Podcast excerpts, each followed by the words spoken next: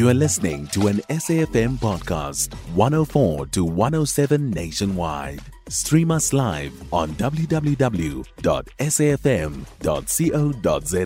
or via the SABC Plus app. SABC News, independent and impartial.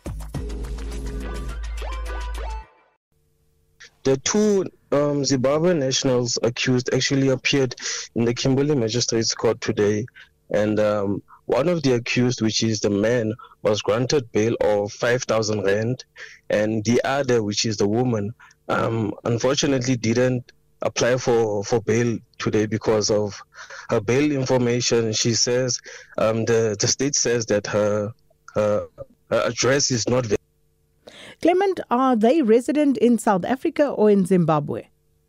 Um, Sakina, the first accused, which is the man, actually claims to be a resident in South Africa and he claims to be uh, based in Cape Town. He says he's a truck driver and transports um, cars.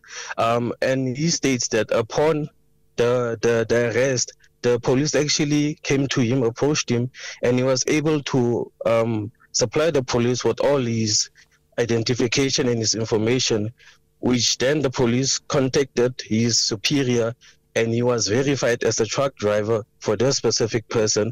Yet um, he claims that he was still arrested. Uh, was there any more information forthcoming? And I know this was a bail application, but uh, is there any more information in the public domain about why they were traveling with these undocumented children? Um, right now, Shakin, unfortunately, we do not have more information on the matter. We, we, the information still remains that the kids are still in the place of safety.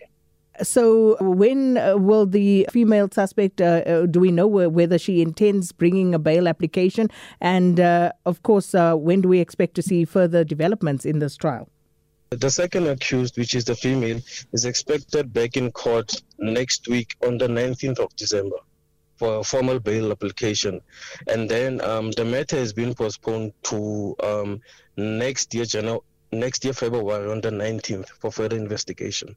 Clement Matroos, thanks so much. Our reporter in the Northern Cape uh, who was at the Kimberley Magistrates Court following that story for us. You can find SAFM Current Affairs on 104 to 107 nationwide. Our podcasts are available for download on all our digital platforms. SAFM, leading the conversation.